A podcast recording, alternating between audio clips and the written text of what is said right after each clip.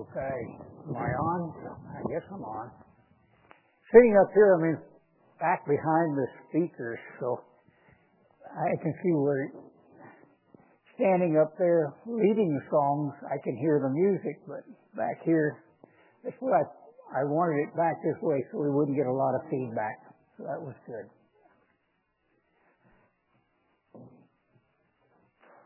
Turn to First Corinthians 13. 1 Corinthians 13 and go down to verse 12. 1 Corinthians 13 verse 12. For now we see through a glass darkly, but then face to face. Now we know in part, but then shall we know even as also I am known. And now abides faith, hope, and love.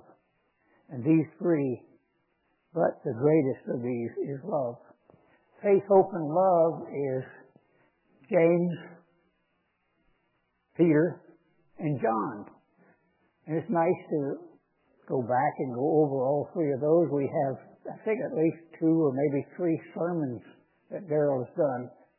Uh, well, more than three, maybe about, maybe about ten or twelve sermons but they're, they're very interesting. But it'd be a good thing to think about and take your time and and go over all three of those. But this evening, I want us to look at and ask the question, what is love? What does love mean to you?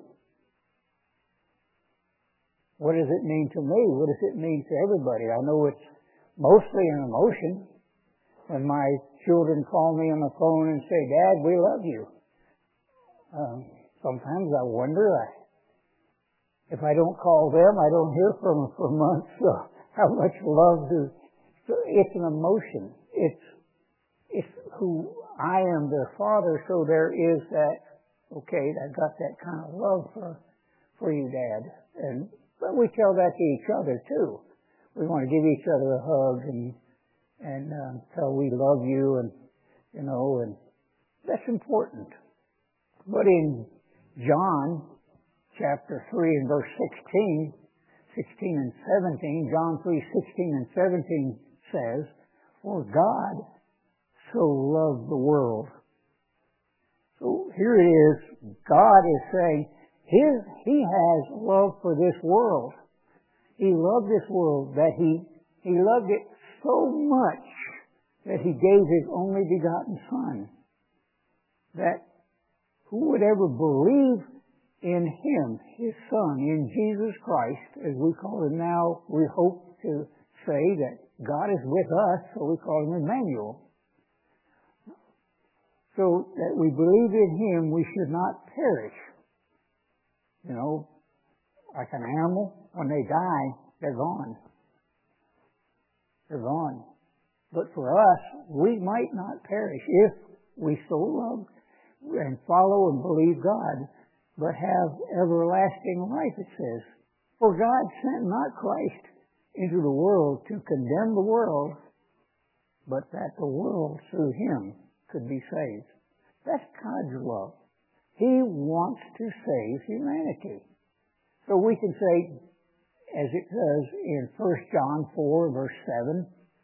1 John 4 verse 7 says, Beloved, let us love one another. A command.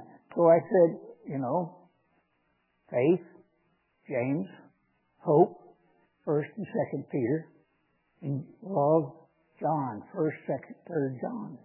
So here in John 4 verse 7 says, Beloved, let us love one another. So we should want to love each other. For love is of God. So if we love each other, that's what God wants from us. And everyone that loves is born of God and knows God.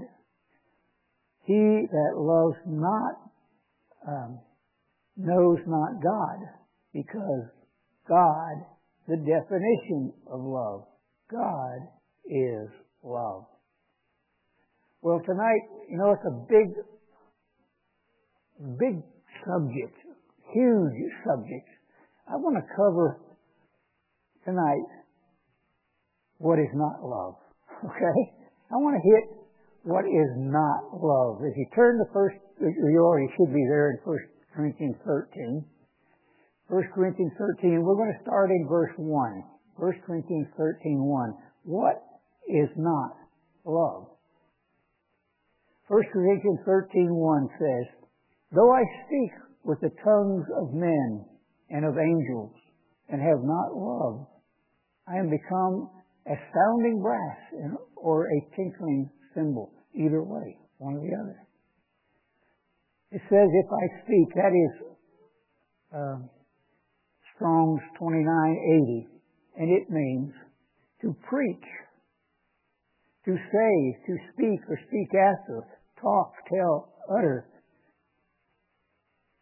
That's what it's talking about when he says, if you speak. Are you preaching? Are you saying? You're talking? It's compared to Strong's 3004, which means to ask, bid, boast, call, describe, give out, name, put forth, say, saying, saying on, show, speak, and tell, and utter. So when it says there in 1 Corinthians 13 verse 1, though I speak. So it tells us what speaking is. And the word Though I speak with the tongues of men and angels and have not charity, I've become like sounding brass. Well, sounding is Strong's 2278. To make a loud noise or reverberate. So anybody that plays music, they know if they reverberate, it makes it carry and keep going and on and on. It also is a tinkling a wail, shout, complain, or argue loudly or fervently.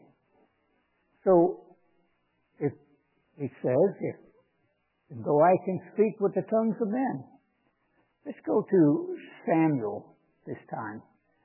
First Samuel verse chapter 17. Here's an instant that we probably all know. Here's David as a young man a young boy, not a man, a young boy.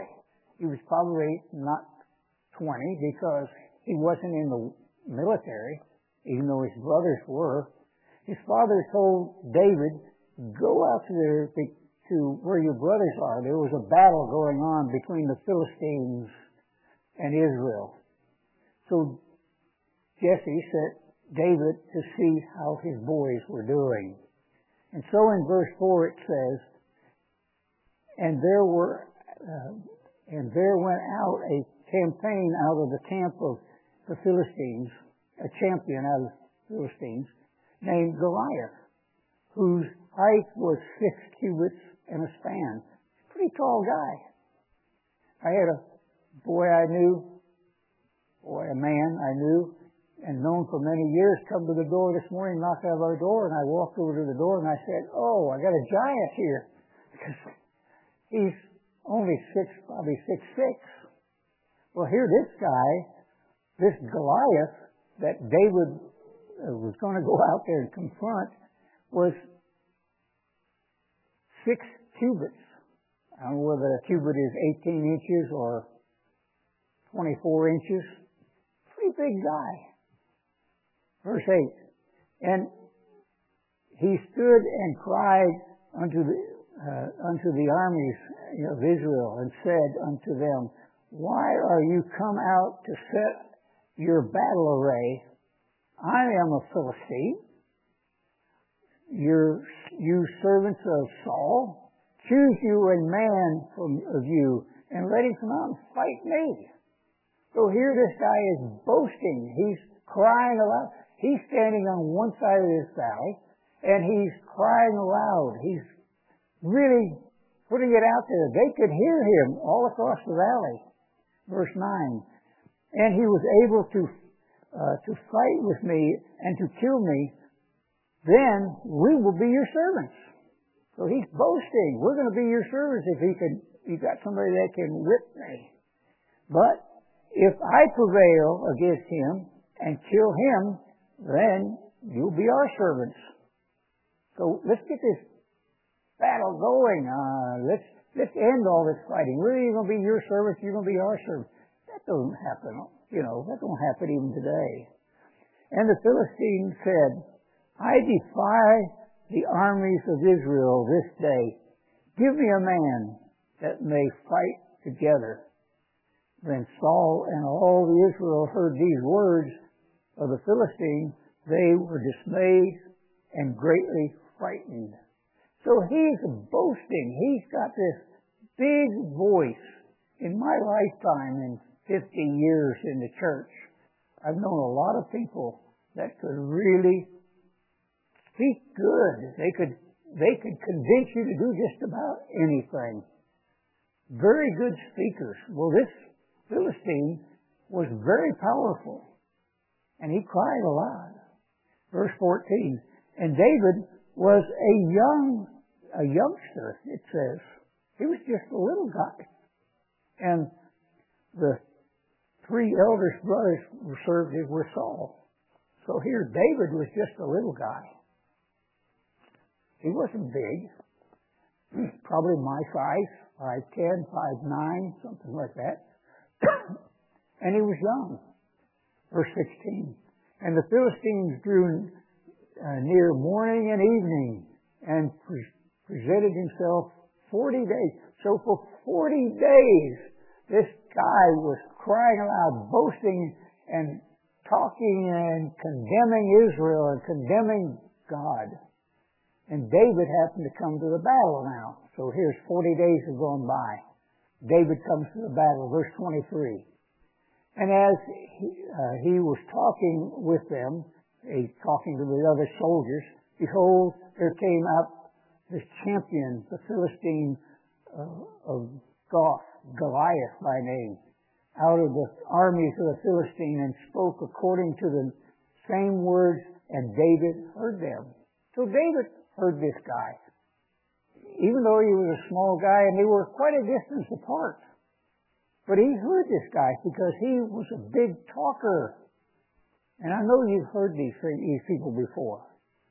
So, 24. And all the men of Israel, um, uh, I read that. Um, and Saul said, so David puts on, uh, puts Goliath down. So we come to the point, so here, the people were afraid of him, but David wasn't afraid of him. He questioned this guy.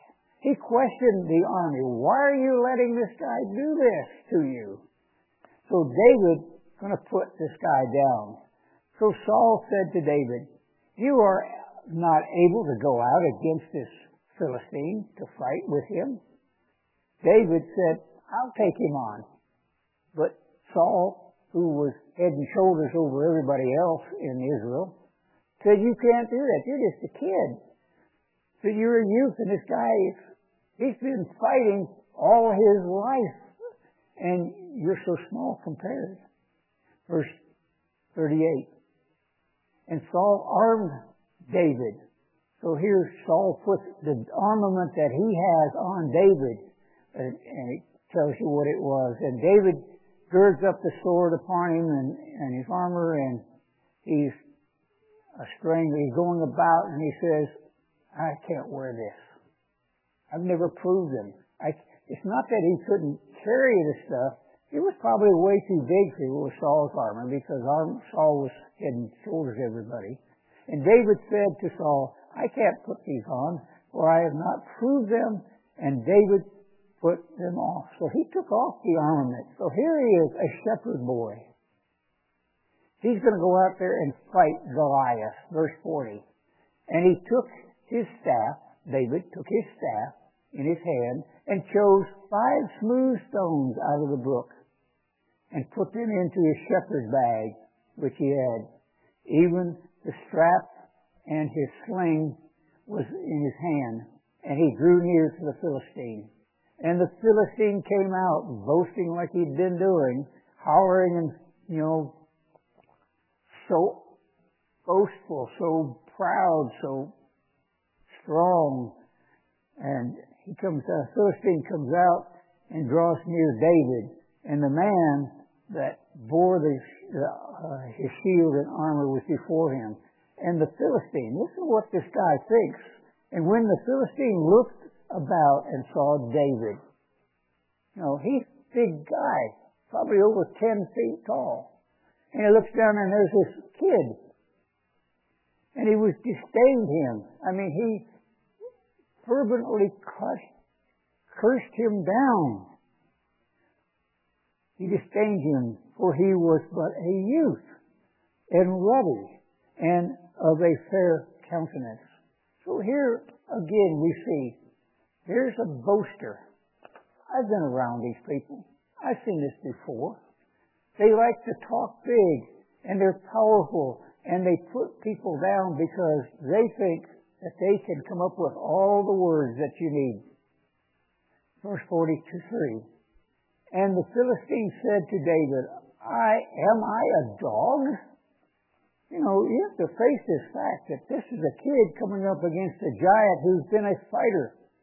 And he is overwhelmed that they sent a kid out there.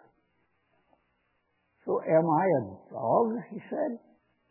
What you what you come to me with a stave? And the Philistine cursed David by his God, by the Philistine gods. And the Philistine said to David, Come to me, and I'll give your flesh uh, to the fowls of the air and to the beasts of the field. And David said back to the Philistine, You come to me with a sword and a spear and with a shield, but I come to you in the name of God of hosts, the God of the armies of Israel, whom I serve. That's a great statement. So he wasn't boasting. He wasn't loudly speaking. He just told the Philistine, uh, this is the way it is. Hold your place there and go to 2 Peter. 2 Peter 2. This is what Peter thinks of people like the Philistine, like Goliath. 2 Peter 2, verse 17 through 20, or 17 through 18. These, Peter said, these are wells without water. So he's saying that this Philistine who can speak loudly, has all this ability to speak and can put people down, he said it's also like clouds without, uh, that are carried about by the tempest, to whom the midst of darkness is reserved forever. So this Philistine, he's saying, Peter's saying, he's reserved for darkness forever. For when they speak swelling words of vanity, they lure through their lust of the flesh, though much wantonness, these uh, those that were clean escaped from them shall live in error. So here Peter looks at the Philistine is living in error because he thinks because he can speak loud, he can put people down, that he can take control of something.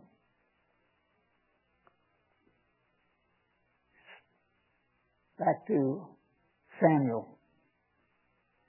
This time, verse 46, Samuel 17, 46. This day, David said to Goliath, This day the Eternal will deliver you into my hand, and I will smite you, and I will take your head from you, and I will give your carcass to the host of, uh, and, and I will give the, ho- the carcasses of the host of the Philistines this day to the fowls of the air and to the wild beasts of the feet of the earth, that all the earth may know that there is a God in Israel. What happened? He took that stone, he swung it, and it hit the Philistine right between the eyes. And this giant man crashed on the ground, and David took off his head. He got on his back, he cut his head off, and what happened? the Philistines fled because they looked at it uh, we challenge the whole nation to have a man come out and they send the boy. Can you imagine this whole army sees this little kid take out their champion? If they think that they had to find a kid to take out their champion, what are the rest of them like? So we see this first verse in chapter 13, verse 1. It says, Though I can speak with tongues of men, I have the power, the authority. I can speak like an angel. You know what, how an angel sounded? If you go back to Exodus chapter 20, when the angel spoke or God spoke from them from the mountain, the people were frightened because it was so loud and so powerful. So we see that Goliath was the sounding brass. But we also see that David was like a tinkling cymbal. So you don't have to be a loudspeaker sometimes. What you have to do is you have to have godly love. So if you are the greatest speaker in the world, you're not conveying love. Because most of the speakers, most of the people that have that power to speak, they can convince people to do things that, you know, if they're great and they're great, powerful speakers, they can convince you to do things you might not want to do. And they can stir up crowds. You know, they get out there even today and they get out there and stir the crowds up and cause riots because they're great speakers. But they don't have love. So even though you're the greatest speaker, you're not, you don't have love if you're not with God. 1 Corinthians 13 verse 2. 1 Corinthians 13 verse 2. So one thing that is not love is the greatest speakers in the world. You can be that greatest speaker doesn't mean you have godly love. Chapter 13 verse 2. And though I have the gift of prophecy and understand all the mysteries and all knowledge, and though I have all faith so that I could move mountains, and I don't have godly love, I am nothing.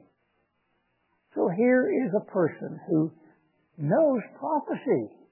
I've known people that, and, and been confronted by many people over the years who like to come up and tell you all about prophecy. We had a man in Houston many, many years ago. He could quote scripture. He knew the scriptures backward and, well, he didn't know them backward and forward. He could quote them backward and forward. It's like the fellow that, when I was studying to, be, to have uh, speed reading, uh, and this fellow gets this book, 500 pages. He does it in about half an hour. And he has the capacity, because of photographic mind, you could ask him, what's on page 30? About 55? What about 200? What about 438? And he could tell you the answers because he had a photographic memory. But doesn't mean anything if you don't have godly love, it says. So here it says if you have all that, if you can prophesy, people come up to me many times and try to impress me with their knowledge. You know, they want to impress you how much they can tell you about the scriptures. But do they have godly love? Or do they understand these things? Maybe they understand mysteries. I, I listen to different people on the uh, uh, television or, or the, the radio, I guess they are. Anyway, they they talk about God and talk about what's happening in the world today, and they can tell you these, the scriptures prophesy these things. They still don't love God. Matthew 23. Matthew chapter 23. So even if they under, they know prophecy, and if they think they understand knowledge and understand mysteries, and have all the faith doesn't mean that they know what it means to love. Matthew 23 verse 4. Then spoke Jesus to the multitude and to the disciples, and saying, The scribes and the Pharisees sit in Moses' seat. So he pointed it out. They're, they know the prophecies. They know them. They know the knowledge of Moses. And all, therefore, what they say, or they bid you to observe, that observe. So here Christ said, if they tell you these things about God, you do it. And, but do not after their works, for they say and do not. So even though they know the scriptures, even though they know prophecies, they don't live by them, he said. For they bind heavy burdens, verse 4, and grievous to be borne, and lay them on men's shoulders, but they themselves will not move them with one of their fingers. In other words, he's saying, I don't care how much you know if you don't live by what God says. In Deuteronomy 5 and verse, uh, I mean 6 and verse 5, it says, Hear, O Israel, the eternal, your God is one God, and you are to love Him, you know, it says you are to love God with all your heart and all your mind and all your body, all your being. But apparently, Christ pointing out that the scribes and the Pharisees, they didn't do that. They didn't live by those things. Down in verse 23 of chapter 20, uh, Matthew 23, verse 23. Woe, Christ said to you, scribes and Pharisees, you're hypocrites.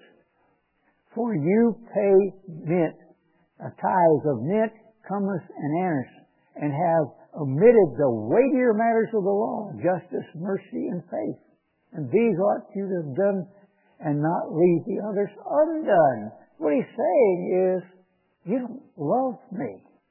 You, you have all these pro do's and don'ts and, and that, but you don't love me. It's not, it's not the kind of love that God is looking for. 24. You blind, you blind guys, he said. You're blind people. You have all this knowledge and all this ability to give prophecy. Prophecy is teaching. That's one of the words when it says prophecy. It means teaching, being able to teach others. So you blind guys, you straighten a gnat and swallow a camel because you want to be, you want to be or want to be. You want to be the guy in charge. In my lifetime, I've seen this happen many times the people will come up and really show you how much they really know Scripture. But it's, it's not a godly type of deal. They want to be known. They are trying to be the elder or the deacon or the leader. I mean, I've seen people here in this godly, ungodly community partly uh, not here in, in our group, but I'm talking about people that had come here in times past who wanted to take over, who have said, I can do it better than God. They didn't say better than God. They said, I can do it better than Daryl. But they're saying, I can do it better than God because God put the person here. God chose who he wants. So, they're like the scribes and the Pharisees. They're blind guides. They're wanting a position. They happen to be the one that thinks they know all the answers. In verse 25 it says, For you make uh, clean the outside of the cup. They make everybody think that they are the righteous people. Not too long ago, a person came in and tried to impress me with his knowledge and tried to show me that he could probably teach the people here better than Daryl. Um, that's not godly love. That's self-righteous love. Self uh, exaltation. He wants to say, I am great. So he said, you make the outside of the cup clean and the platter, but within they are full of extortion and excess. I've, I've been in this position where I've seen this happen. Verse 27. For, again, he's saying, You scribes and Pharisees, you are like unto whitened sepulchres. You make yourself think, I am so great. What is a sepulchre? It's a place where they put dead bodies. So you want to claim that you are something. You know all these things, but you don't live by that. You can know the knowledge. You can prophesy. You can do all those things. But are you living that way? That's what Christ is saying.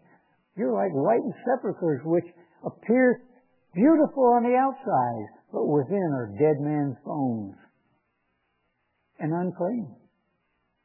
So, what is the, the ability that you can go out there and understand prophecy? Does that make it make you loving? That you can go out there and tell everything that you understand and try to force people to do it your way. And that's happened to me so many times over the years. Because I'm kind of a I'm kind of a follower and but doesn't mean that I follow everything they say. I just kind of let it go in one ear and out the other.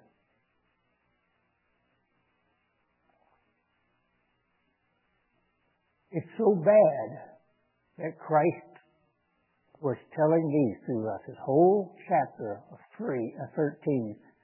Um, Christ put the scribes and Pharisees in their place. And he said to them in verse 38, Behold, your house is left to you desolate. This is what God thinks, what Christ thinks of a person who says, I know all the prophecies. Just come to me. I can, I can explain it all to you. I know all. I know all the answers. And Christ said to them, Behold, your house is left to you desolate. For I say to you, you shall not see me henceforth until you say, Blessed is he who comes in the name of the eternal. So it's so important to not only know the scriptures, do you do them? That's what's important. So for the scribes and Pharisees who claim to be the knowledge ones, when Christ told them, I'm going to have nothing else to do with you. So all this knowledge, what did it do for them? What did it do for them? Well, all this ability to, you know, go out there and preach to all these people.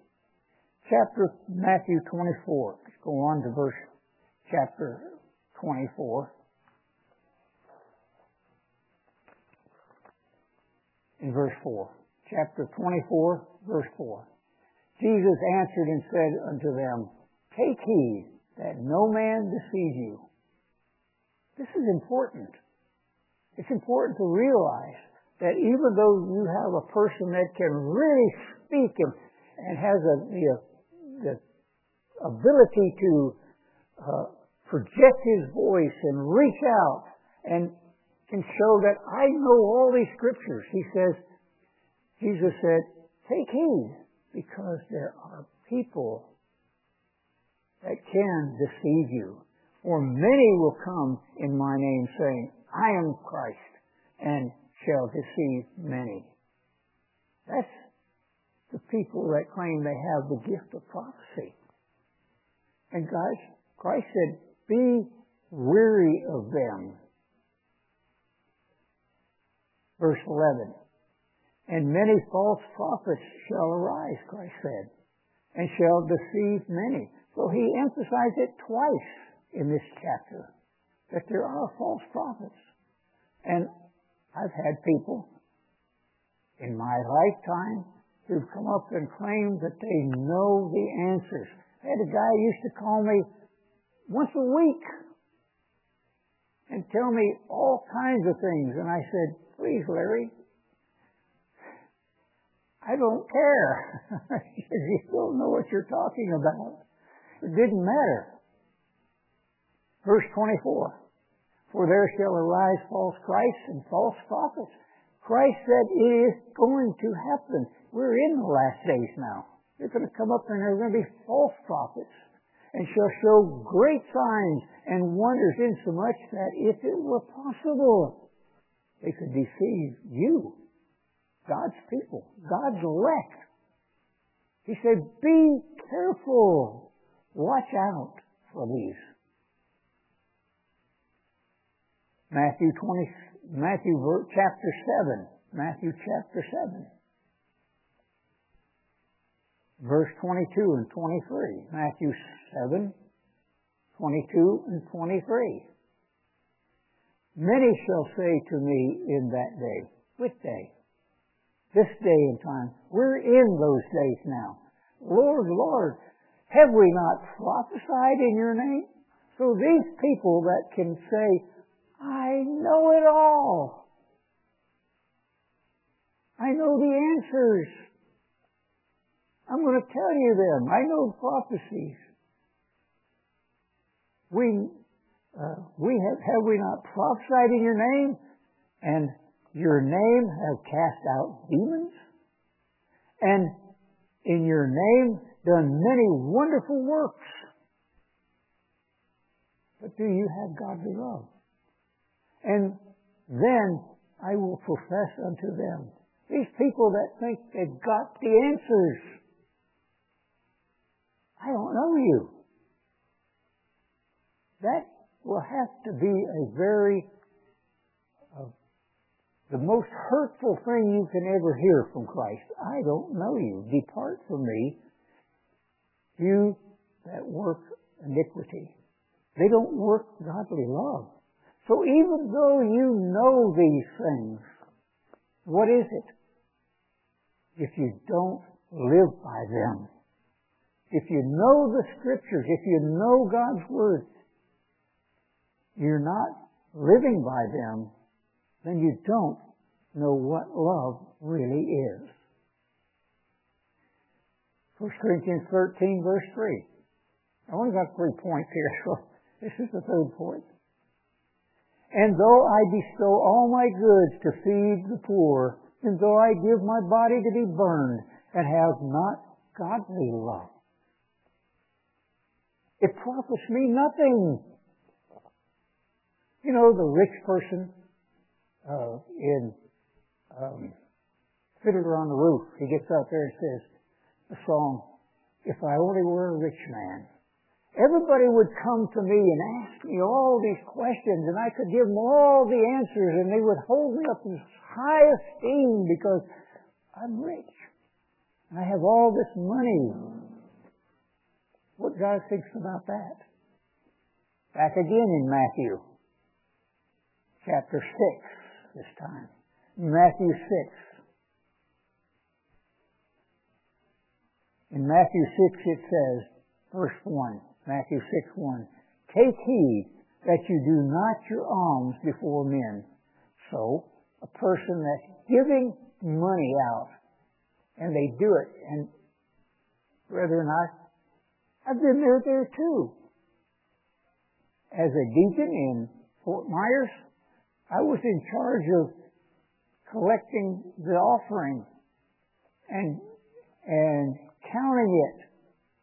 And there were people that would put a donation out there in an envelope. And they put your name on the inside the envelope and on their check.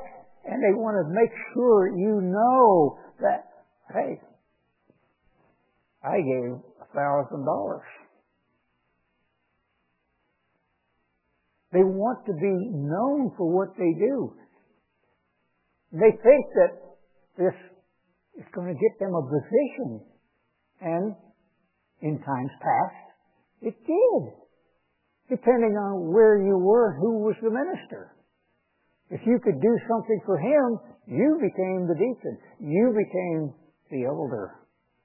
So he said, Take heed that you don't do this in front of said, You don't make everybody know that you're giving these out. This is what the scribes and Pharisees did. They made sure you know that they are giving things out. They're doing their charity before men, to be seen by them. Otherwise, you have no reward of your Father which is in heaven. He said, that is not godly love. Because you can give money. Therefore, when you do your alms, do not shout as a trumpet before men, and as the hypocrite do in the synagogues and in the streets, that they may be glorified by men. And verily I say unto you, they have their reward. It says what they did. They do this for what? They want personal glory, not godly love. So they do this for personal glory. But when you do your alms, let not your left hand know what your right hand does, that your alms may be in secret, and your Father which sees in secret shall reward you. So here's a person, a lot of people have done this, who want godly respect.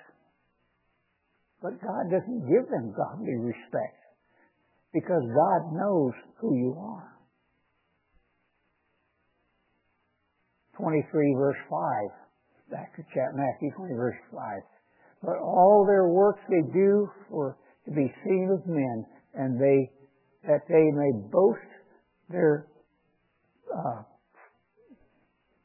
the memory I can't get it. Anyway, enlarge the borders of their government. They want to they want to be known. They want to have the recognition. So here a person that has the ability to give a lot of money he just wants to be known. Does God need your money? That's a question to ask. What if he runs out of gold? Well, God would say, so I ran out of gold. If I need more gold, I'll make it. He can do that. Luke 21. Luke 21.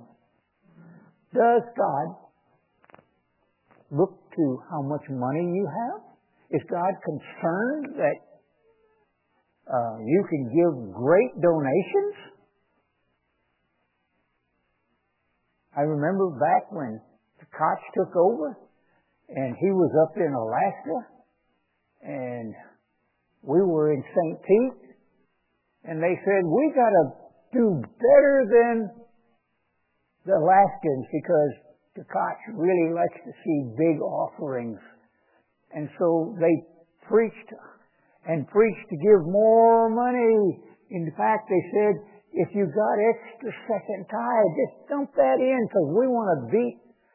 Does God care how much money we can put in that we can beat the, the Alaskans because they have big incomes up there?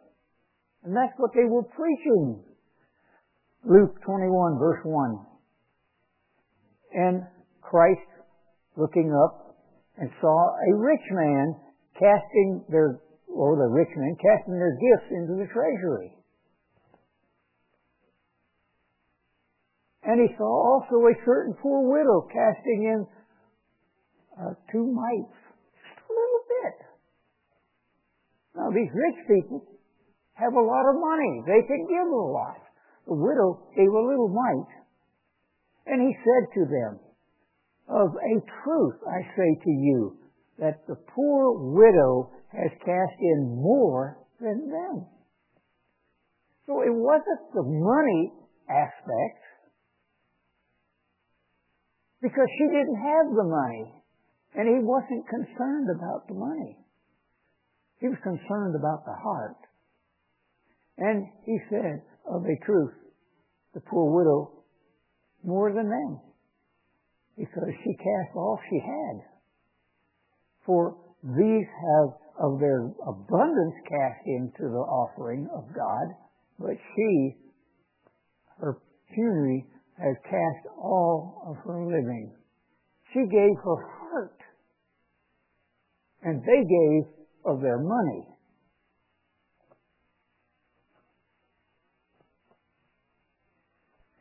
19, Matthew 19.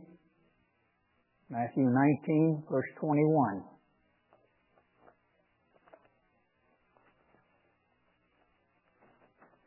Matthew 19, 21. Jesus said unto them, If you will be perfect, go, talking to this rich man. Here he's talking to a rich guy, has a lot of money. He wanted to know what he had to do to get into the kingdom of God. So he said, If you will be perfect, go sell what you have, give it to the poor. Get rid of everything that you have, give it to the poor. Help people that need help. And you shall have treasure in heaven. But it's too easy to want to have treasure here because we are tied to our money. And come and follow me. So get rid of everything and what? Love me. Do it my way. Do the way I do things. But when the young man heard this saying, he went away sorrowful because he was very rich. Then Jesus said to the disciples, Truly I say to you, that a rich man shall hardly enter the kingdom of heaven. Because their money is their God. Notice that you don't have to just write it down. Uh, Haggai 2 verse 8 says, the silver is mine. God says, the silver is mine. The gold is mine, says the eternal. It all belongs to me anyway, so why do I want your money? do I need your money? It's all mine anyway. Again, in Psalm 24, verse 1, it says, The earth is the Lord's, the fullness thereof in the world, and they that dwell in there. So God says, everything is mine anyhow. So do I need your money? Is that going to show how much you love me because you can give me a lot of money? Psalm 50 verses 10 through 12. Psalm 50 verse 10 through 12. Christ again says, For every beast of the forest belongs to me. The cattle on a thousand hills belongs to me. Can you give me a cow or two or three? They're mine anyway. So I don't need your sacrifices of cows. They're mine anyway. He said, I know all the fowls on the mountains and the wild beasts of the field. They're mine too. And if I were hungry, I wouldn't have to tell you about it. The world is mine and the fullness thereof. So it doesn't make any difference how much we owe or own or think we own or how rich we are or poor we are. That doesn't make any difference to God. What makes a difference to God is our heart. Acts, maybe this one I'm stretching a little bit, but I think it fits in. Acts 4, verses 34. Um, is this the one I want? No. No, I want to, I want to skip that one. Go to Acts 5. I'd rather do Acts 5. Acts 5, since I'm running out of time. Acts 5, verses 1 through 11, and we'll skip through part of this. But a certain man, so here is a time when the church, the new church, that Christ started through the apostles after the day of Pentecost. They were struggling. So they were without money. And a certain, um, if you back it in Acts 4, um, it tells why they were struggling. And it tells, like in 4, back 4 and 30, verse 36, it says that Joas, um, who was an apostle, was surnamed Barnabas, uh, the son of a constable, uh, a Levite, and of the country of Syria. Verse 37, having, having land sold and brought the money and laid it the apostles' feet. So they were hurting and they asked to give all that they have to try to help so that people wouldn't starve to death. So they were in a pretty big struggle in their life. And so we come to Acts 5 in verse 1. So here's another man who sold the property. A certain man named Ananias and Sapphira, his wife, sold a great possession. It's like today. You have a house and say it's worth a half a million dollars and you sold it. And say we needed to pool everything we had. It's what they were doing at that time. They were pooling all their, their abilities to help each other so they wouldn't starve to death. So here Ananias and Sapphira had this great possession. A possession, maybe their house was worth, just for the same, was worth $500,000. Uh, $500, and say they sold it. And they kept back part of it. Why? Why did they keep back part of it? That's what you have to ask your, yourself that question. And his wife was also privy to this. And they brought money and laid it at the, uh, brought a certain part of it and laid it at the apostles' feet. So, that's okay. That's fine. You can keep it if, if it's yours. But they went up there and laid it there. So you have to ask the question, what's the problem here? Because we see that there is a problem. So Peter said to Ananias, why did he say this to Ananias?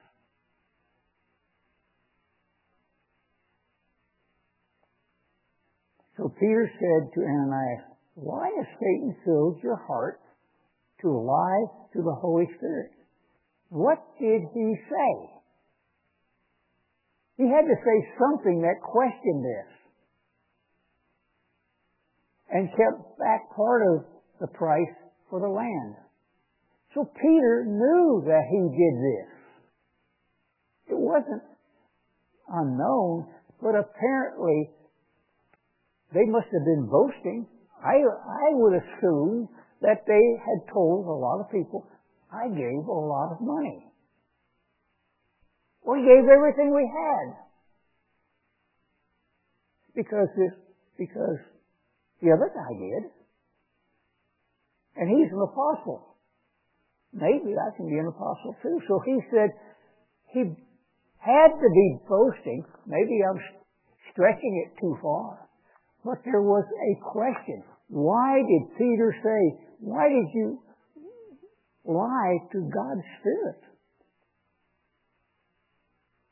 And kept back part of the money. And while it remained in your hands, he said, and after it was sold, was it not your own power? Why did you conceive the thing in your heart that you did lie unto men and to God? So apparently, he was letting people know that he gave everything. He died. His wife came in and they asked her the same thing, and she said, Yeah, this is what we did. And she died. So how did it work out for them? They could have kept the money. They could have said, hey, this is half of it. This is three quarters of it. This is a quarter of it. It would have been okay. So they must have said something down the line that other people in the congregation knew that they gave it all. They were looking for more than just giving money. God doesn't need our money. He doesn't need us. So I come to the three points. This is not godly love to go out there and and uh, in verse one, be the greatest speaker. If you think that being the greatest speaker in the world is going to make you have people think you are full of godly love because you want something for yourself.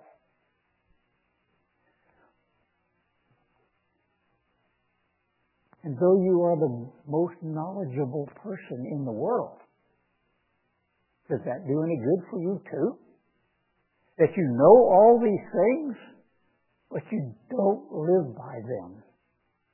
And the third point of not really having or knowing what God's love is, is that you think you can buy your way into the kingdom of God. So, this first part of 1 Corinthians 13, the first three verses, all they are is saying, this is not how to have love. God wants us to love Him.